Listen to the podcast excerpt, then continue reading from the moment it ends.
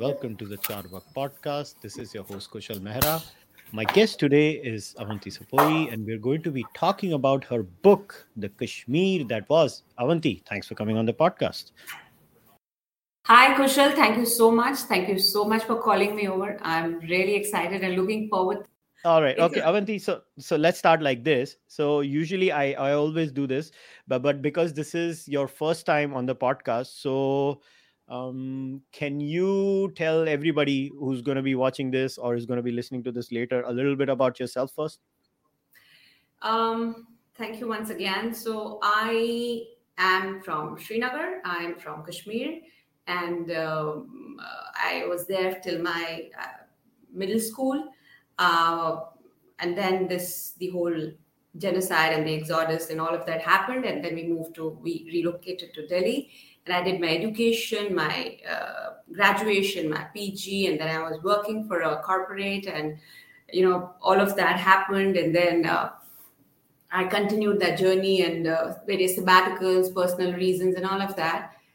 But what remained and what stood continued as a as my companion was my uh, peace that I found in writing, was my uh, love for writing, and it came out in different forms in school, in college and uh, when i wasn't uh, you know with uh, when i was working also it wasn't that i would contribute i, I wasn't contributing really to this uh, to the corporate uh, you know uh, magazines or stuff like that but i would write pieces and which never saw the light of the day at that time. But so that's that that is what keeps me busy really and at the moment i'm i'm i'm you know free with this task of my this latest book, The Kashmir That Was. But at the moment, I am currently working on three projects, which is also about Kashmir. All three are about Kashmir, and two is two are fiction, and one is a piece of non-fiction. So uh, that's broadly about me. Yeah. All right. Now, so obviously today we're going to be talking. Our focus is your book. Uh, now, as I read your book. Uh, I know. so let's just yeah, bring the elephant in the room already. So right now the country is completely engrossed with the movie Kashmir Files, right? Uh, it, right. It's the uh, it won't be an understatement to say that the movie is the talk of the town. Everybody, her bacha, uh, yes. her WhatsApp group, her tisra WhatsApp forward, everything is about Kashmir Files. But. We're talking about your book, and your book is the complete opposite of, of the Kashmir Files in a way that your book talks about Kashmir overall, the memory of Kashmir, and the history of Kashmir going a long, yeah. long time back to the yeah. contemporary times. So, my first question to you yeah. would be why did you decide to write this book?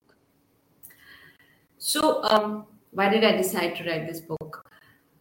You know, these conversations, the topics that I've chosen in this book are conversations which would happen at home as a normal conversation that happen in families over dinner time over you know general sitting in the lounge and all of that. And they sort of were building up and it's not a one day conversation or a one month conversation. There were conversations that were happening over years. And um, i still never thought of writing anything on these because I, I didn't I, I thought that I would not be able to justify the whole thing because it required a lot of research. Because if you see each chapter has a prelude of a small essay in which i'm talking about the factual things. So um, that happened. But uh, i don't know maybe I, I took it a little more seriously sometime later when you become a little more mature and you think that you can handle things. And that's when i thought of uh, picking up one I, actually i started with a novel you know, I thought I'll, uh, there's a chapter about uh, regatta, which is about water sports in Srinagar. Now, I thought I'll write a whole book on that. But as I was writing, I, I think I must have completed like uh, 8,000 words for that story. And it hit me that I can't be just talking about one thing when I know so much more happened in Srinagar. And uh, I need to justify, I need to tell the world, outer world there, that there were other things as well. So, uh, you know, focusing only on one point would I, that wouldn't give me uh, happiness. So I, I, which is a most difficult thing for any author to bring it down to limited word format from seven, eight thousand to just you know three thousand words. So I started with that, and that's where I, I took it more seriously and I got it into my, you know, system that I need to do this. And that's when I started to pick up the different topics that were part of our conversations. And I started to do more research, study more, read more, talk more, and understand from people around, people in the valley, people in Jammu, and people in you know other part of the country. So that's how it all uh, came into form. Now, you know the format of this book as you would have seen kushal has has a has a fiction piece and then it sorry it has a factual piece and then it has a fiction piece. Now there's a reason for doing that. Um, you know fiction we all know is all imaginary is all you can just kill an author has the liberty to kill anybody give birth to anybody do anything with anybody. But when i was trying to do that with my fiction pieces i thought that um, if this goes to larger public if when the book goes to people they may be as unaware as me or anybody who doesn't know about Kashmir much. So I thought I must put a factual uh, detail, factual information about uh, the fiction piece that I'm uh, about the about the topic that I'm trying to talk about. So that's how I broke it into two pieces: the factual and the fiction. And now, um, uh, why I did that? If I tell you that Kashmir had a musical festival, there was something called as Jashne Kashmir. Trust me, nobody's going to believe it. Like because for the longest time, the narrative, the stories, this is, has been different. So if I tell them this, so people might just say that okay, Avanti is imagining. This never happened because what we know of Kashmir is only this, this, this, this, this part of it.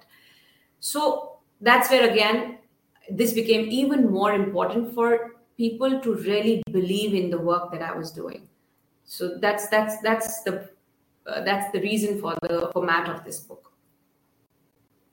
Yeah.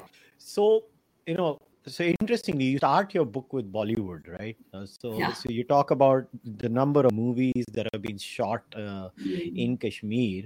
Now, purely from an just I was just curious to know. So when you were writing this book, obviously a state has a lot of cultural aspects social aspects historical aspects. So how does one go about just i just wanted to pick your brain on that. How do you go about deciding all right i'm going to decide to cover this and maybe i'm not going to cover this because a culture of a place or, or the history of a place it, it can't be written in a book. Let's just get real. It, it just cannot happen. But uh, on that yeah yeah but but how did you go about selecting different topics? So what was the was there a process? What what did you have in your mind um i i seriously didn't have anything that was driving me other than my emotional attachment with the things. So more than information is available information wasn't a deterrent any any point. So i would say that okay for this topic i'm not getting any information so let me just chuck this out and not put this in my list there was nothing like that. It was available. But things that I was close to and things that I think somewhere had impacted me or I had seen maybe a sliver of that sometime in my growing years in Srinagar uh, became my important stories, became important part of the story, which I did not want to, you know, do away with. The limitation, of course, remains that, you know, it's a limited word format. You can't be writing uh, long uh, long form of uh, essays and long form of stories. So i had to stick to that. And particularly in essays it has to be really and i'm i'm not very good with uh, uh, you know uh, non-fiction writing. So i really had a difficult time doing those essays because i thought everything is important. I need to put everything out there. So that was a little bit of a challenge for me squeezing and bringing the important pieces only. So you know it's it was like writing those news which one does for newspapers and you know giving only the critical information. So that became a deterrent sometimes. But broadly for me all stories which were close to me or had impacted me or had left an impression on me were became eventually became a part of it part of the book.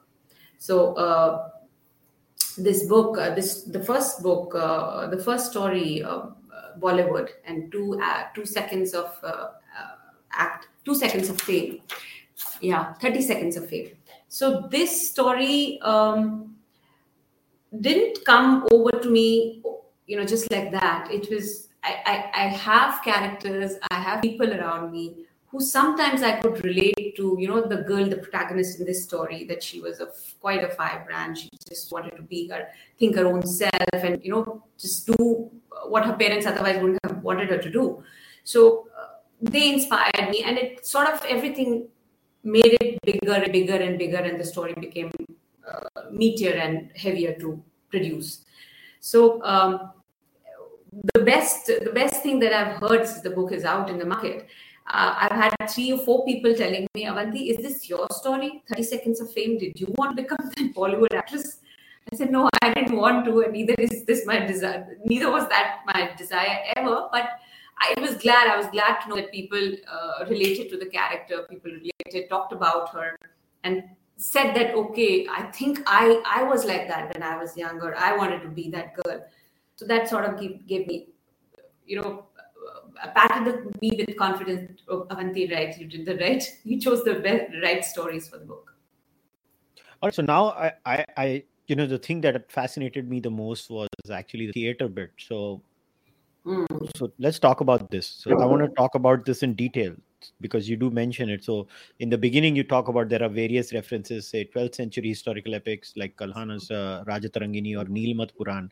But let's talk about this theater. So so what is the history of theater in Kashmir? Because this really fascinated me because to be very honest, I'm not a history guy. I don't read a lot of history. I'm a philosophy guy. So, so when it comes to philosophy, I might know a lot of things in philosophy. That's my subject. But history, so so can we talk a little bit about it? So how how was the development of theater then? So it, it, and it goes to you're saying 1500 years ago. Yeah, yeah, yeah.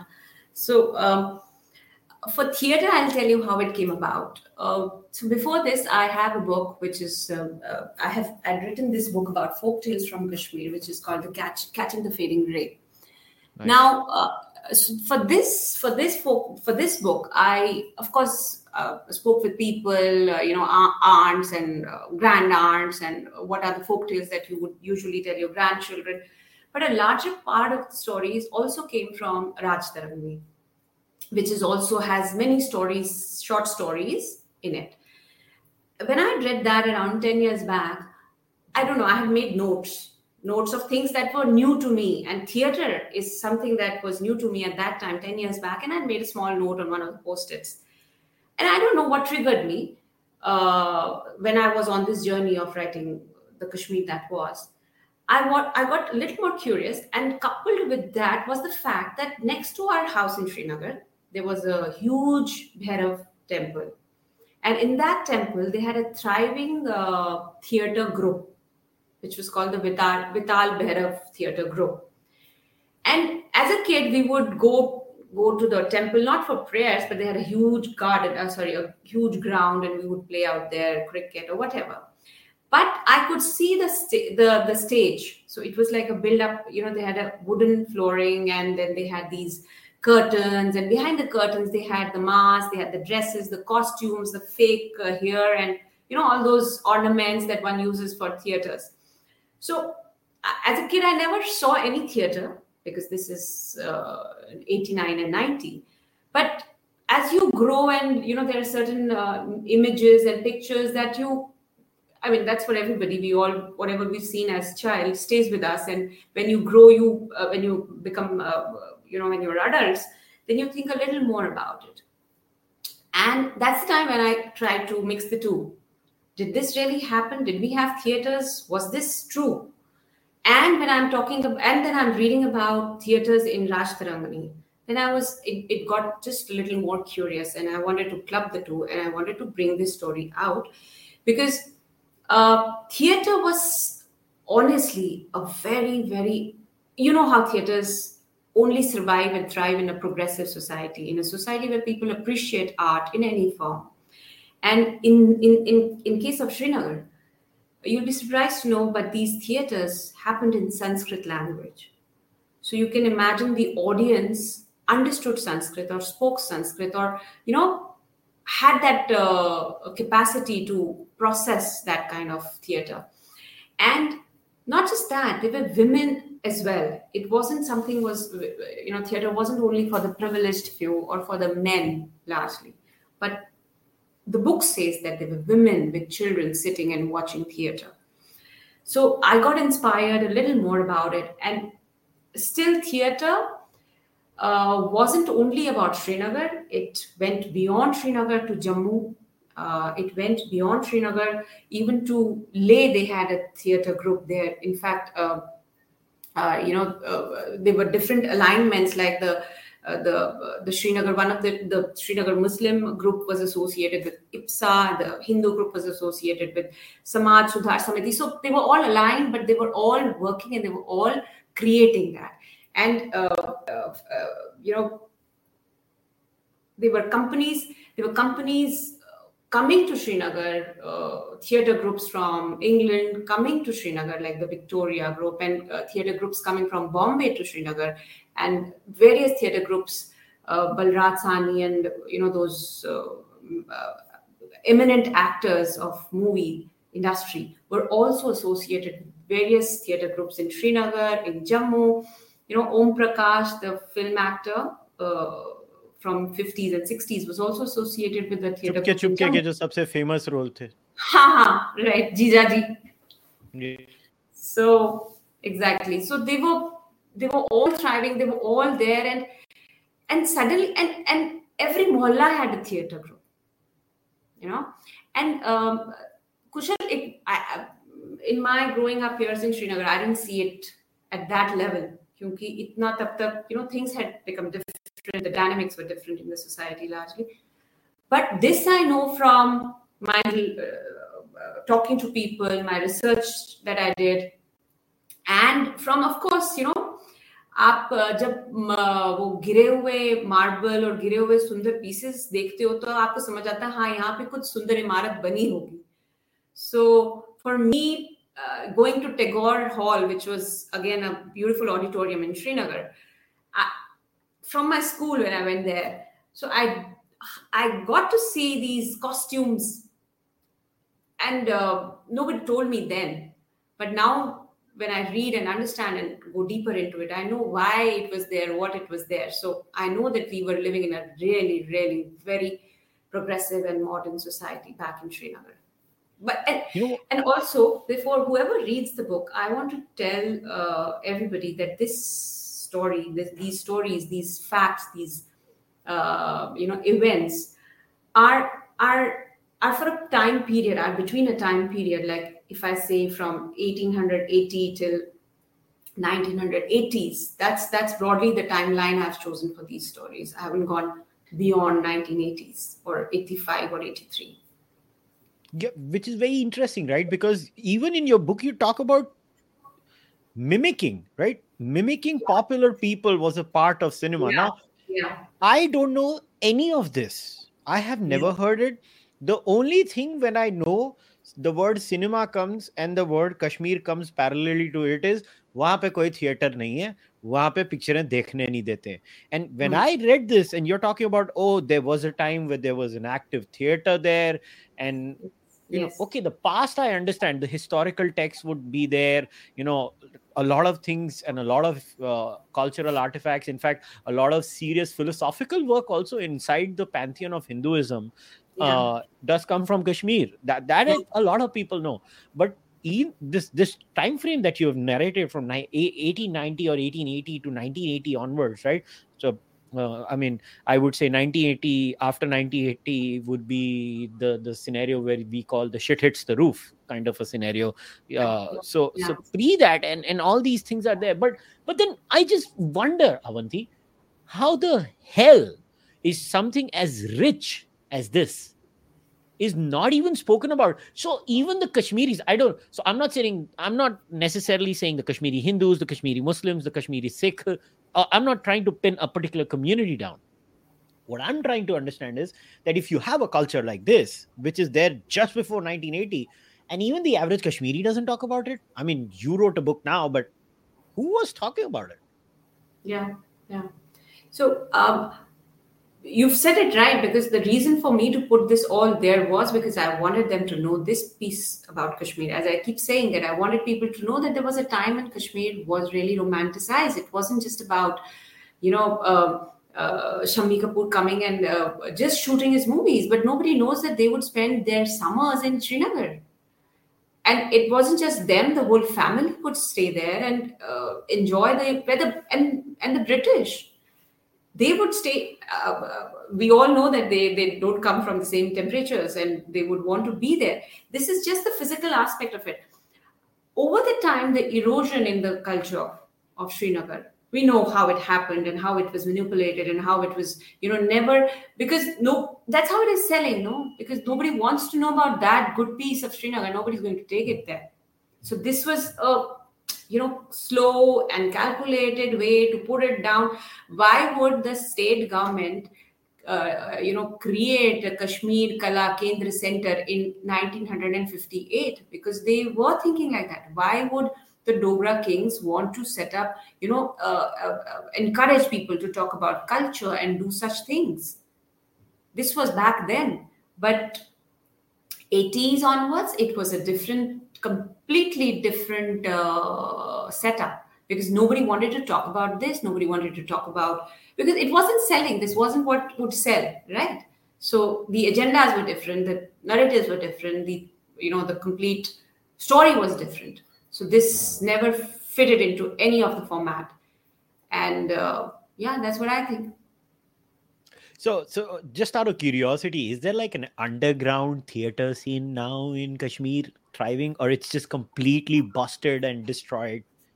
Um, you know, uh, they had certain events coming, and uh, uh, you know, in Jammu they did an event, and in Srinagar uh, they did some theater groups, which was the eighth theater olympics they they, they had a they had a play called ala which got uh, you know selected in that uh, theater olympics. But it's not a consistent thing. And when you are doing such things under the threat of gun under a certain fear so you know how it is. The creativity even if it wants to come out and somebody has done it and produced it you don't get people to it eventually doesn't land up with the right doesn't go cater to the right people. It doesn't go to the people. It stays within. So it sort of gets muffled again. Nobody's uh, you know one is one is bringing it out in public. And then if it is brought out then you have to uh, you know bear the repercussions of that. So it's not it's not really a full-fledged thing though we have they have the we have the radios we have the fm playing. But theater is i guess not that great shape. Yeah it's it's just a tragedy. And theater is such a fun thing to watch it's and beautiful thing absolutely. And yeah. what you were talking about the mimicry thing eh, we call that the Bhand Pather in kashmiri. We call it the Bhand Pather and it just makes this uh, mimicry about you know it takes a funny tone on the political or the social uh, you know the satire about how how he, he thinks about uh, the society in general. So it's interesting it's funny and it's it's also uh, putting across your message in some form you know another interesting factoid in your book was again i did not know this so i'm grateful to you. So you said Ache Lhamo and manepa are the distinct drama forms from ladakh while the former drama form is driven more by the jataka tales. The latter lays emphasis on the narration style of drama presentation. So was this uh, this style of ladakh also kind of digested and absorbed and practiced in kashmir? I was just curious. No no. It was it was more about the ladakhi thing. It was more about in ladakh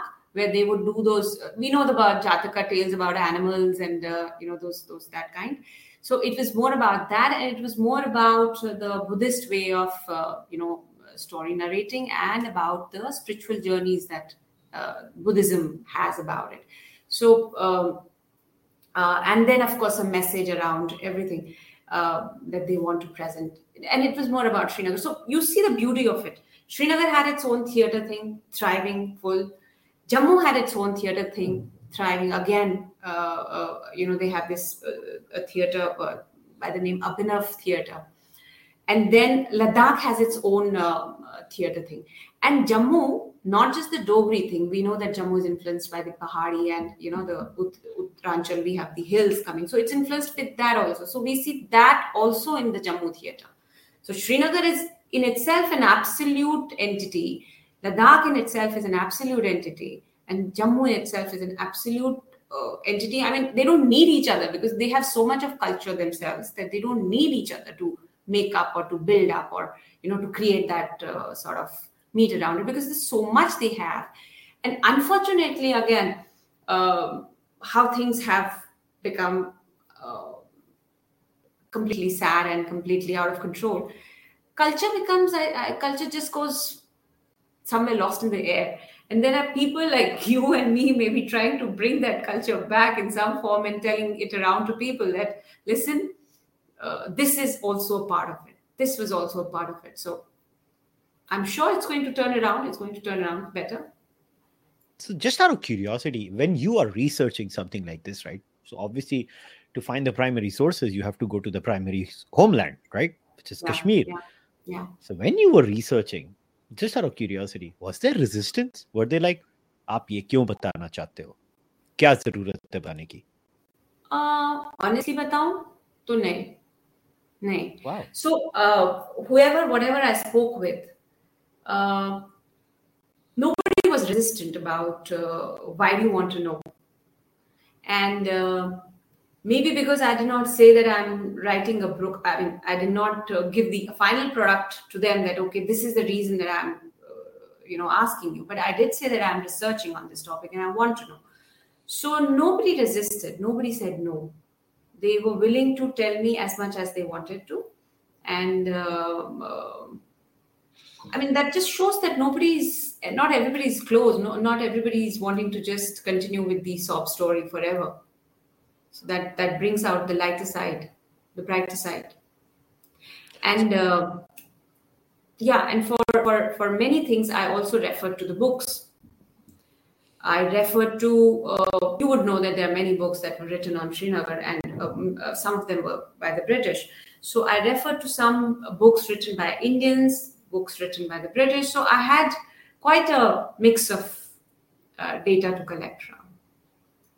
So just one more curiosity uh, just out of curiosity. So when when one looks at a culture of a state and obviously I mean, in the case of kashmir obviously there is the hindu past of kashmir and then in comes the the the, the advent of islam in india and and kashmir changes. Now uh, from a cultural perspective obviously you, you're studying the culture of a place. So so how does one understand which part is going to route a which part is going through route b and and where the influence changes and how uh, and and if i was to ask you has kashmir as a separate landmass managed to keep any sources of its real ancient past like properly or it's it's it's really under the pump as they say and it's becoming harder and harder by the day to sustain those things.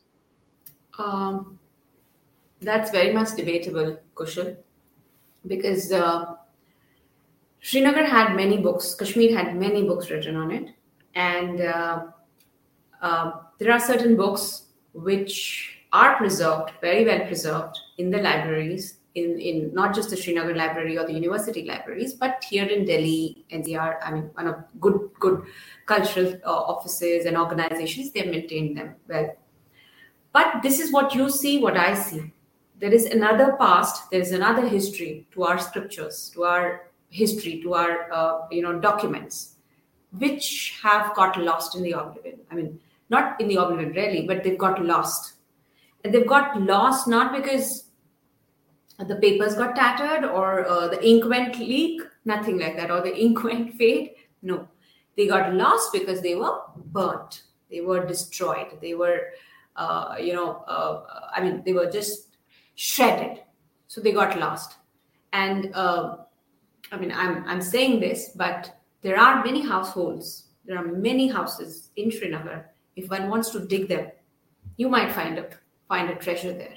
You might find something which might really surprise you and which might just, you know, shake up the whole thing because there are many things that, uh, I mean, that's a different conversation altogether, but they've been hid, they've been uh, kept away from public so that people don't have access to it, people don't know about it.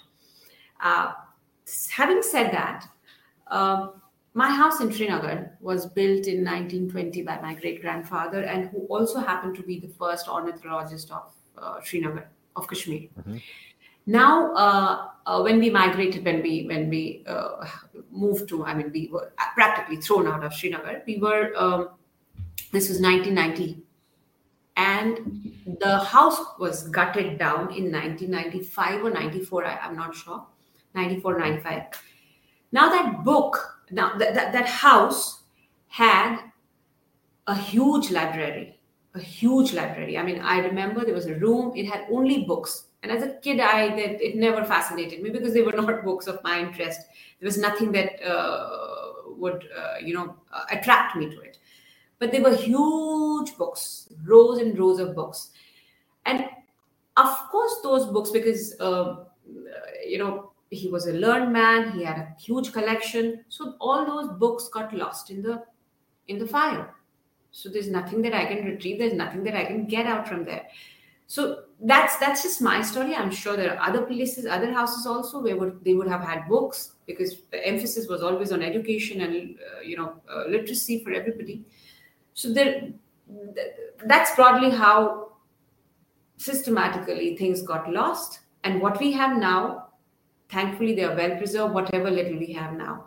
So, uh, so going to those libraries helped me. Reading those books and pulling them out from the aisles helped me gather this information. So I'll tell you why I asked you this question. I'll give you a personal anecdote of mine. So I love the Heer.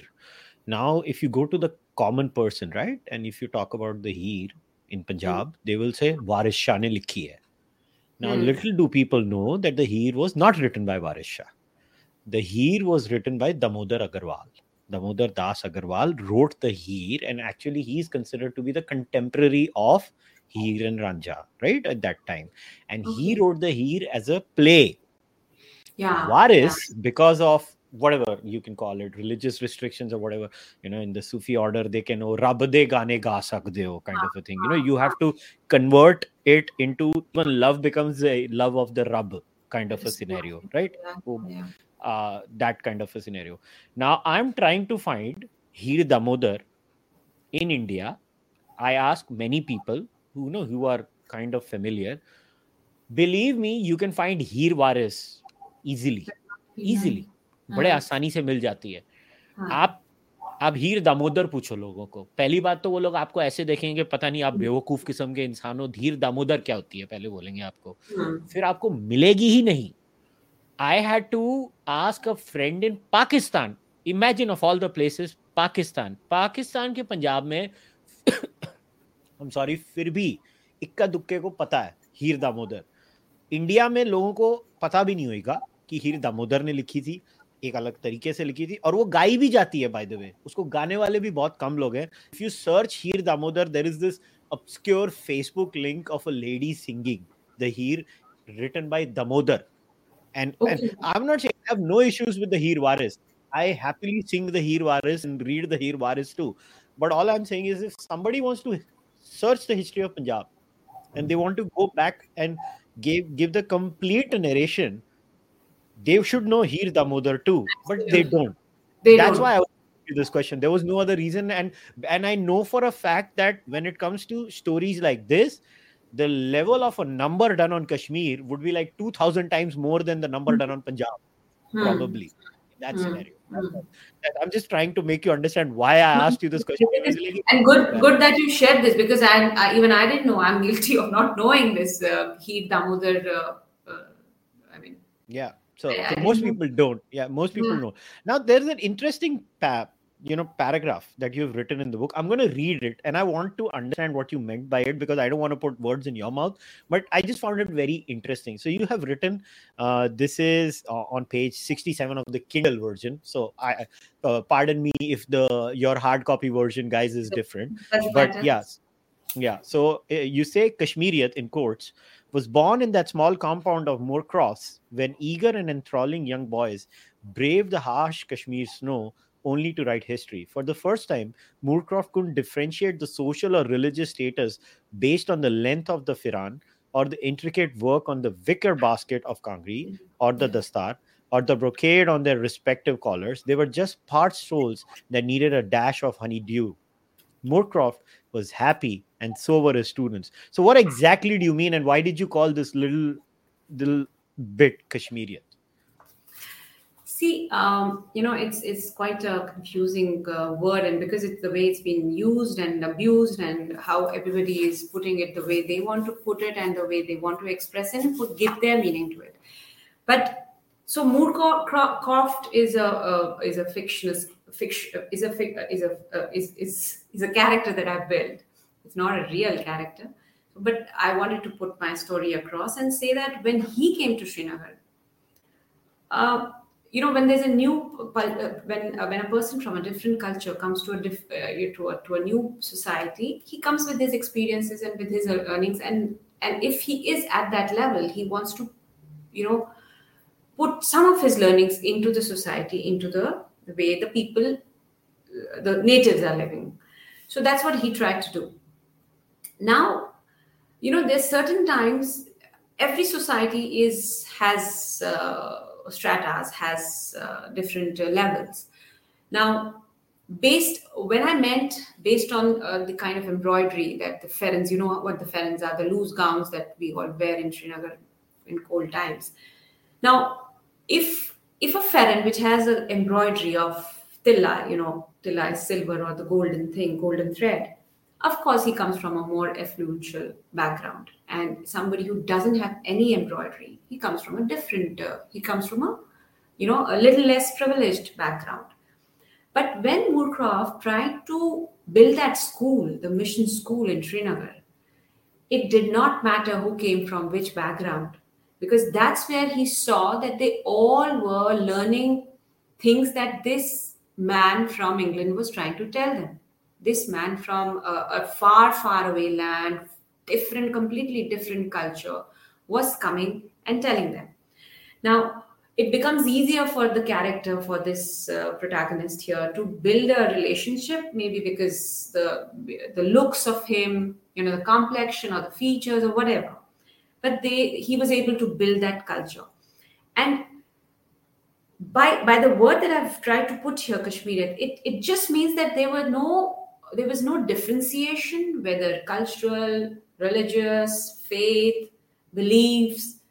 When all the children were together in the school compound and they all were learning you know humanity basic humanity basic life skills that's that's what it really meant. And that's where he taught that to the children in the compound. So just out of curiosity so playing the devil's advocate here so, considering the current history of Kashmir and the paragraph that I've read, uh, what if people push back and say, "But Avanti, look at what has happened. Look at what has happened." So, so how do you answer that scenario there? Um, Kushal, you know, uh, when a creative person puts out his work they're out, so it's definitely not taken in the same lens and taken in the same way as an author would write it or as a you know a creative person would write it. Because i'm free to write this everybody's free to their opinion and the way they interpret the whole thing.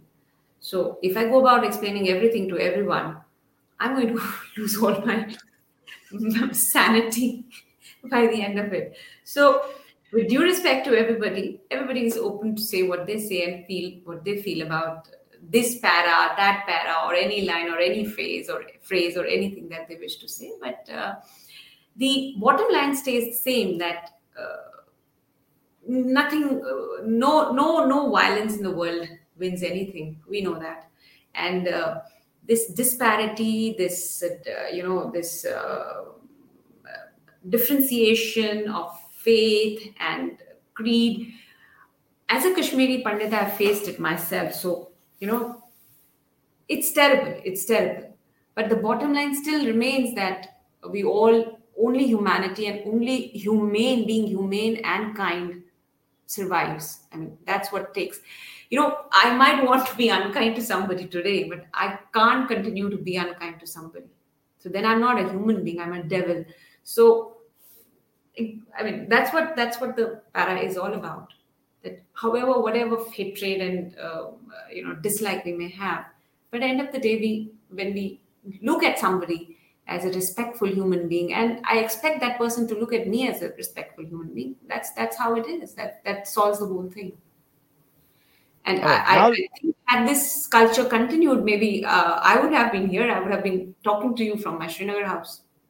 Yeah, I, I agree with you, and and I hope that happens very soon with all of you, uh, because that that that that's the just thing to do. All right, let's talk about a little bit about now the culture, and then maybe we'll take a few uh, audience questions also because I have a couple of questions already from the audiences.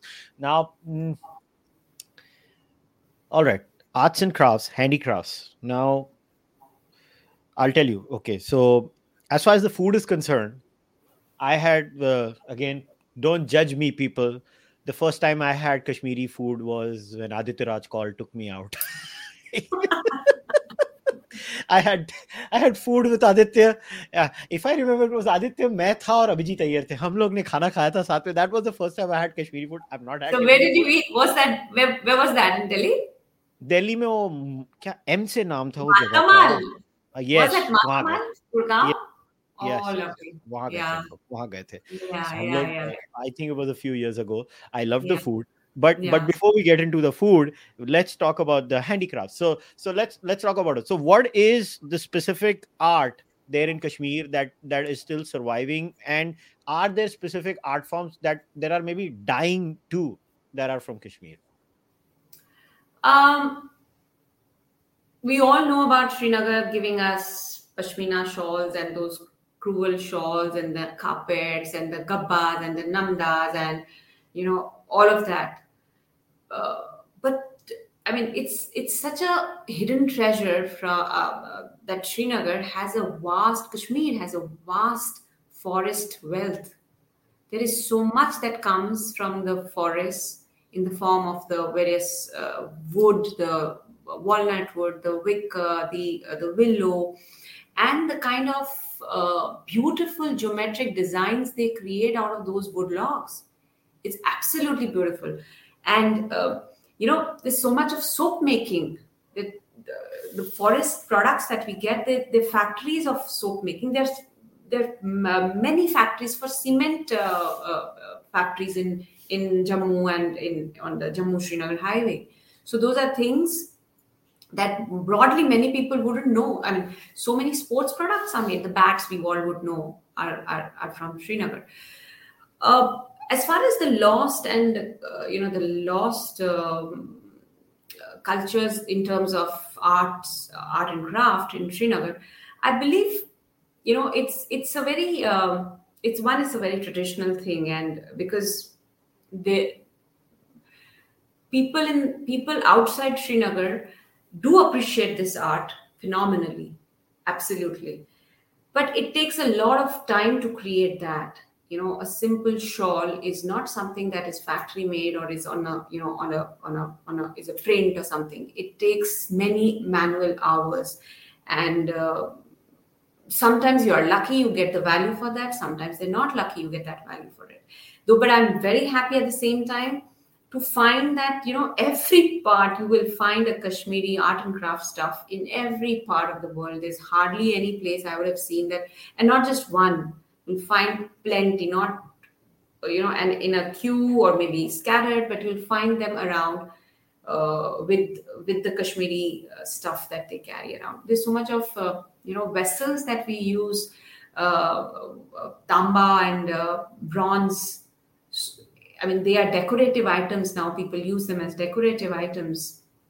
That's also a huge market that can be explored. That can be, uh, you know, uh, spread out to large number of people. Uh, so, you know, the thing with this is, as far as I'm concerned, from my perspective as an entrepreneur, what I've understood is eventually these things are determined by the market and if the market shows interest i think that's when arts and crafts stay alive. And unfortunately in india the market forces have not been in play. Maybe the government tries to push it. I think with khadi i think the government has tried to push it. I think the in in case of kashmir there are a few handicrafts that have stayed but i don't know uh, uh, i'm from a textile background so i i don't i don't know. So i i see you know i i kind of have an idea of kahan se kya cheez aati hai. But but it's, it's like I, I I I have seen in terms of most handicrafts and art art forms at least I think Kashmir has till now managed to do it because I don't know how to say it because the state is in so much turmoil because of other reasons. Um, eh, you, somehow this becomes a source of income, so I guess yeah. it has still remained alive because it it kind of remains in a situation. मरता क्या ना करता भाई ये भी नहीं करूँगा तो भूखे ही मर जाएंगे kind of a thing which is uh, advantage uh, I think for local artisans the advantage they had that they could uh, you know get their stuff outside the turmoil hit place you know to hmm. Delhi to Jammu to Punjab to Maharashtra or to East you know and sell it there so uh, they I mean in older times also they had these sholwalas coming and selling it in in the you know in the winter time and uh, various melas. I see these uh, melas in delhi. The uh, kisan haat dastakar dilli haat i see them. I see them coming in like you know in large quantity and selling their stuff because everybody appreciates that work. It's not that you know it's not just run of the mill stuff. And it's beautiful to see how they are bringing and you know bringing different uh, textile forms into Kashmiri embroidery and you know how they are giving it beautifully name paper mache uh, uh, work and needlework and ari work and how they're expanding it into tapestry and you know other stuff so for what has worked in after after all the turmoil in the valley is that they could bring out more beyond the beyond Srinagar to other parts and sell it. And as you rightly said, marta kya na karta क्योंकि tourism तो बिल्कुल बंद हो गया था. People were, you know, thinking twice before booking a holiday to Srinagar. So, which was the main, uh, you know, revenue earning industry for sorry uh, uh, ministry for them, and uh, so maybe that helped for them. All right, I want to keep the last segment before I take audience questions about food. So, मुझे अभी again people can जज मी all मुझे तो ये भी नहीं मालूम था कश्मीरी फ़ूड में अनियन गार्लिक नहीं होता। मुझे ये बेसिक चीज़ भी नहीं मालूम थी। और जब मैंने खाया so so I was oh food can taste good without onion and garlic too so let's talk about the history little bit about the food of Kashmir because I think no no no conversation about the history of a place can be complete because without the food, especially with Indians. Indians are foodies to the core. हमारे दिमाग में सिर्फ़ खाना आधे time से ज़्यादा चलता रहता है हम लोग रात के 11 बजे भी बाहर जाए I think when it comes to street street food culture I honestly I am reasonably well travelled but I still feel रात को बाहर जाके रास्ते पे खाने खाने का I think India has a very strong competition I think India is the world leader in in वेले लोग रात के 11 बजे जाके बाहर खाना सो may be let's talk about is there a street food culture in Kashmir और was I would use the right uh, wording was is and was both is and was both because uh, uh, the street food culture was nothing but uh, you know those lavasas and uh, ghee wali rotis and naans with kebab rolled that's one and with uh, kanti you know they uh, the mutton pieces are chopped into small uh, bite sizes and they're really fried very well with a lot of uh, red chilies and salt and all of that and really you know fried very well. So street food was also more of this. Uh, there were no tikkis or golgappas. It's a different thing that's come later. But for uh, you know pure kashmiri stuff has always been more of non-veg more of uh, mutton. And uh, so that was one and otherwise for yeah for, it, it, it came as a surprise to many of my friends as well that how can you make food without onion tomato garlic? How is it possible? And it still remains a mystery for many. Oh but that's how it is. We've never used onions. Uh, i don't know. Is that because we think that that's tam tamsic? I don't know. I mean i'm, I'm that's one piece that i also sometimes uh, am a little uh, baffled ki ye kaise ho sakta hai ki if we are uh, you know eating onions we think that onions are tamasic and uh, you know uh, in my household we didn't have onions for a long time. It wasn't like it wasn't a part of the ration. Onions were never got into the house. And so uh, you know i'm just sharing a small thing. My cousin was visiting and i was a small kid. My so she wanted to cook something with uh, onions. So she was given a different stuff. So she was asked to cook it in the compound cook it there eat it there, but don't make it in the household common kitchen. So, I mean, I don't know, but that's how uh, it is. Yeah. I, I guess Kashmiris have a lot in common with the Jains, I guess, in that sense. no, you can't say that. We are meat eaters, and yeah, they're like you can't yeah i know i i get it but in the, in this yeah, I know, I know, I know because no no no onion and garlic is a very vaishnavite thing and i thought you know kashmir yeah. was like all all shaivism and so i was like very confused when i found that out. I was like maybe that must be a shaivite thing also then. I, I don't know but somebody has asked this question so somebody i'm going to start taking live viewer questions now. So so the questioner uh, the viewer has asked Salman Rushdie popularized the Wazwan banquet of 100% dishes in his book Shalimar the Clown. Are the original recipes preserved or lost? Because we are talking about food. So, so are you aware of something like this? So, uh, you know, the original recipes, not all are preserved. I mean, not all are lost. Some are preserved. But, you know, there's this um, a very distinct mushroom that's grown in Srinagar in, in the valley. I'm, I'm, I can not recall the name of that mushroom. So we make a pulao out of that. There's a sabzi also that's, uh, you know, a dish is also created out of that. But because of, of course, uh, you know, modernization and uh, more, uh, uh, you know, civilizations growing and that that mushroom sort of has become very distinct now. You don't you, you don't see it so often. So that dish is also losing its uh, existence slowly and gradually. So I guess most of uh, the old school recipes must be losing. Uh, it, I mean, they must be going. Yeah. So it, it, the reason they're lost is it because of the paucity of time just that over time things change and people's palates change and because of globalization or it's also got to do with a kind of a cultural assault too on the place uh, in, in both ways I don't know. I don't think so, Kushal, because 32 years out of Srinagar, we still haven't lost that taste for Rogan Josh or Yakhni or Mats or Kabarga or you know any of that or Kanti because we still uh, love it the way we always our mothers or grandmothers have cooked it. Yeah, uh, advent of modern food and fast food and that happens. It all works goes parallelly, but no wonder Matamaal or other Kashmiri restaurants are thriving because we want to eat that food and we are used because our palate is, uh, you know, used to that kind of food. And uh, we may not have it every day. We may have operational, you know, everyday food, but these are things which are very intrinsic. We, uh, after a day or two, we have to go back to our Kashmiri food. And what is also interesting is that we are rice eaters. So a day without, one day without rice is like, I'm dying, I'm dying. I need rice. I need rice. So I'm low on energy. I need rice. you know, I need energy. I I I'm, I need rice. So I'm getting so so you know the culture used to be. Uh, my dad would leave for work at eight thirty or nine in Srinagar. He would eat rice in the morning as breakfast. Wow. And not just him, but yeah, that was the culture. So you have proper meal, rice, and uh, you know whatever what we would call a lunch or a dinner now is what was breakfast for office going people.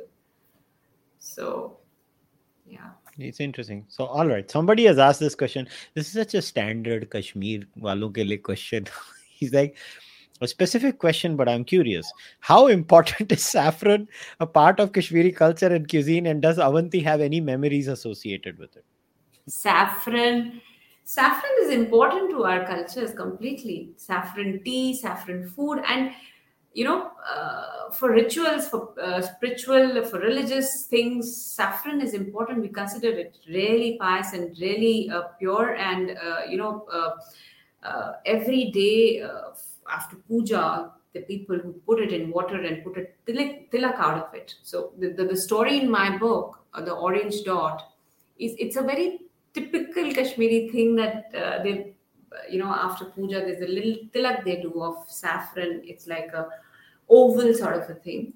So it's very intrinsic to us. And I remember, I remember this because I've seen um, not my immediate, uh, you know, my parents' generation, but grandparents uh, smelling that little uh, thing on their forehead every time they would leave, and it was it had become so much of the um, the personality that I know of them. Like every time I recall the face, this, this orange dot that would always be there, and uh, that's what inspired me to write this story.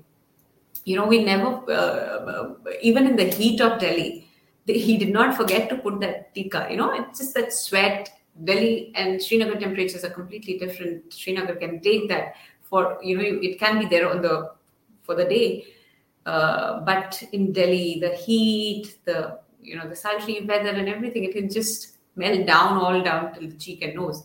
So, but it was an important part of his uh, my grandfather's. So he used to do that. Yeah, I have memories. I have memories of this actually. So I think this question this question comes from a Kashmiri. So this person has asked, can you tell us some authoritative books on Kashmiri history from ancient times till now? And the next question is, can I learn Kashmiri through Sharda script online or some other sources?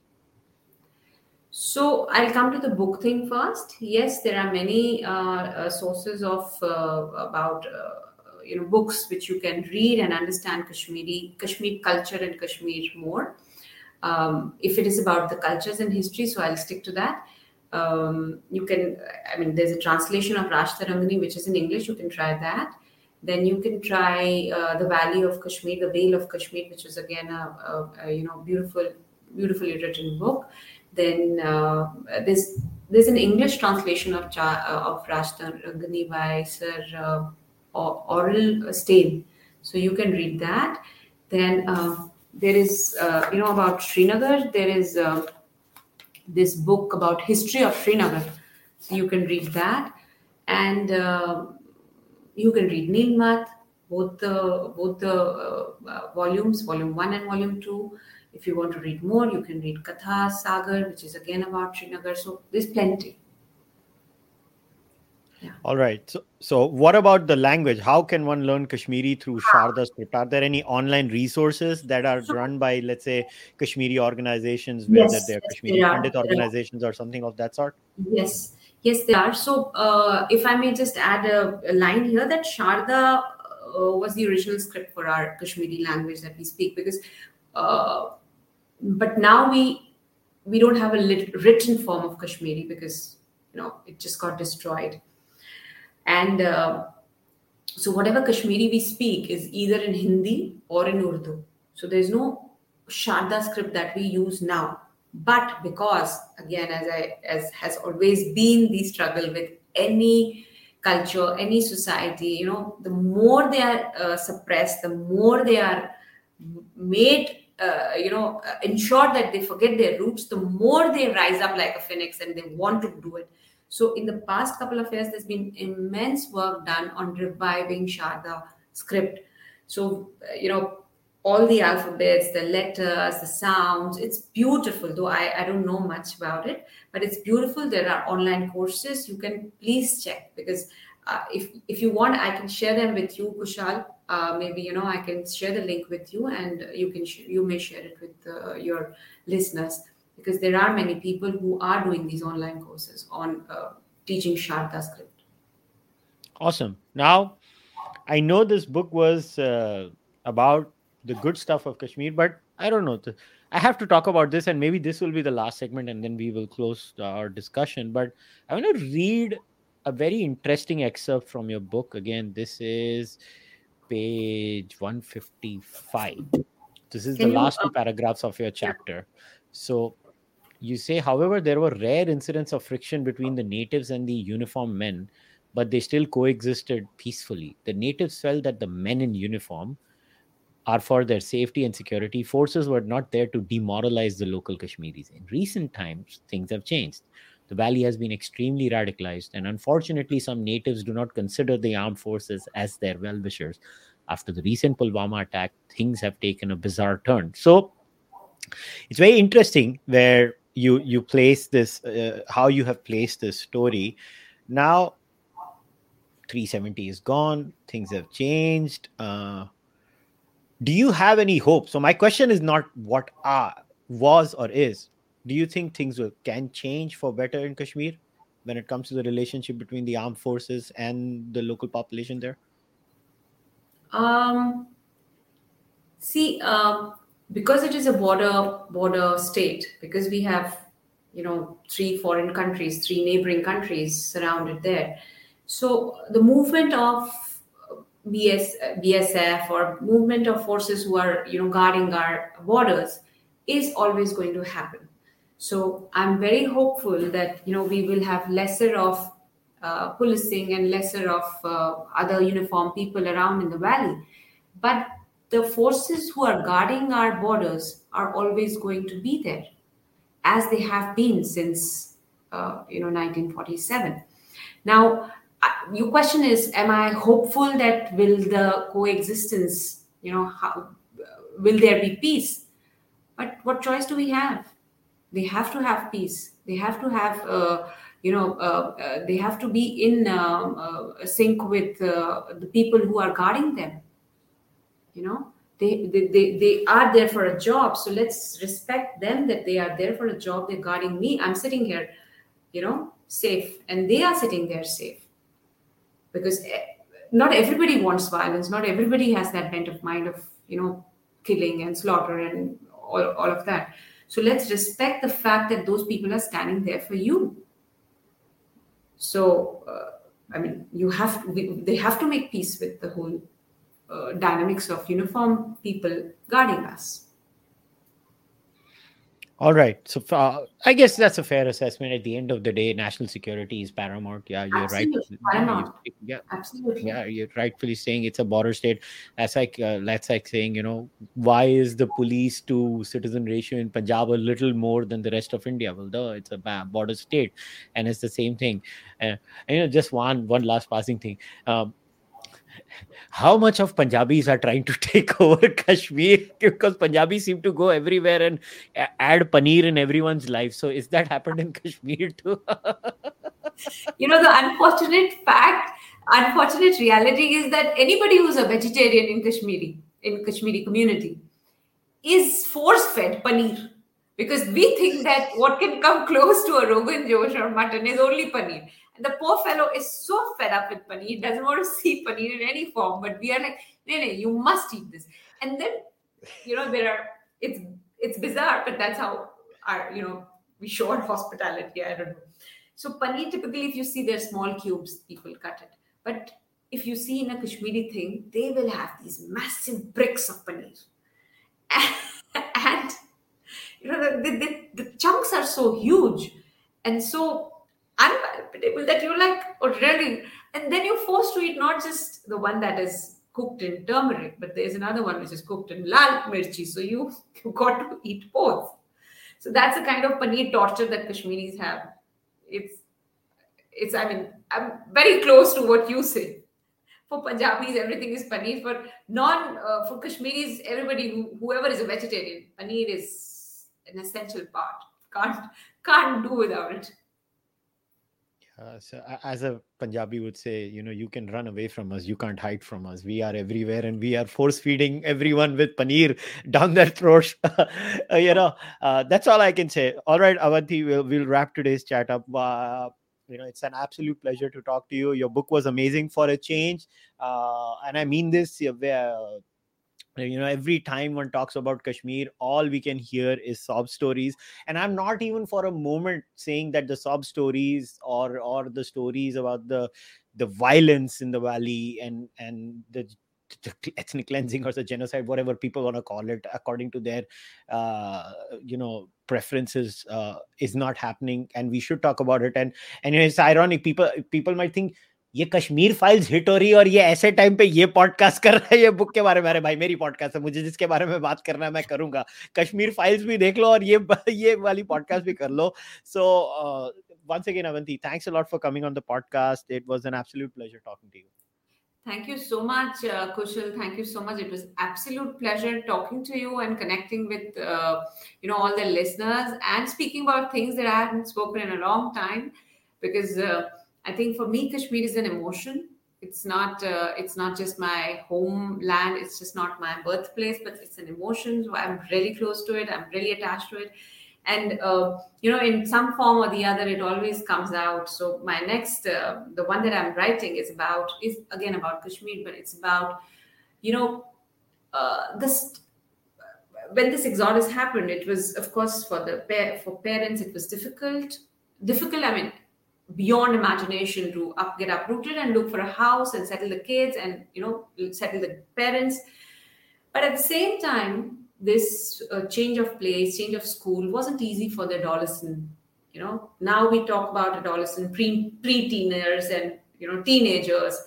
We at our time we didn't know all of that, and and, and that critical juncture of our life, we were moving cities, not moving out of choice, but out of force. So that's the other thing that i'm that's the other piece of fiction that I'm write, uh, uh, uh, writing on. So Kashmir, as I said, is an emotion, is is in my in my DNA. So uh, and talking about uh, my emotion here in front of everybody is it was such a pleasure. It was such a pleasure, and also because you know, as you said, that sob stories and uh, violence and all of that. I really want that, you know, uh, talk about a Kashmir which is unseen, unimagined, unheard, and you know, puts people by surprise. Oh, really? Was this happening in Srinagar? We didn't know this. So when I when I get to know, when I hear from readers, and they say that, oh, really? Did Kashmir have a theater? Or oh, really? Did Kashmir have a sports festival? Or oh, really? Uh, you know, um, did you have the uh, freedom to talk about things then back then? you know, it just makes me feel more proud about my uh, about Kashmir and about being a Kashmiri. So thank you so much. Thank you so much, Kushal. Thank you so much. Awesome. So, guys, we'll wrap today's discussion up. So, if you're watching this over here on YouTube or you're listening to the audio only version on Spotify, iTunes, Google Podcasts, wherever you want to, you will go to the description of the podcast. In the description of the podcast, you will find the link to buy the book. This is an excellent read. It's a lot of fun. I finished it in two days. Mujhe zyada samay nahi laga. I am sure when you read this, you'll find a lot of anecdotes and stories and factoids in the book that you'll go, अच्छा कश्मीर में ये भी होता था. And I think it's very important. जब हम एक culture को एक जगह को एनालाइज करते हैं you know when we try to find out about a society it's very important to go beyond the sob stories no matter how bad life gives the, the does the, you know deals a number on you you got to look part at least i'm an eternal optimist now people you know can mock me and mock my optimism but i believe in sharing happy stories even when people have gone through hard times. Why? Because you need something to look forward to. And what i liked about this book was this book gives you that something to look forward to even about kashmir which has been in turmoil for multiple reasons. So please go and buy this book. And if you want to support my podcast you know the drill you can like subscribe to the channel you can like the video you can leave your comments in the comment section or you can become a member on uh, youtube or patreon or you can send your donations to upi or buy the Carvaka podcast merch on kadak merch or on kushalmehra.com i will see you guys next time. Until then namaste take care. Goodbye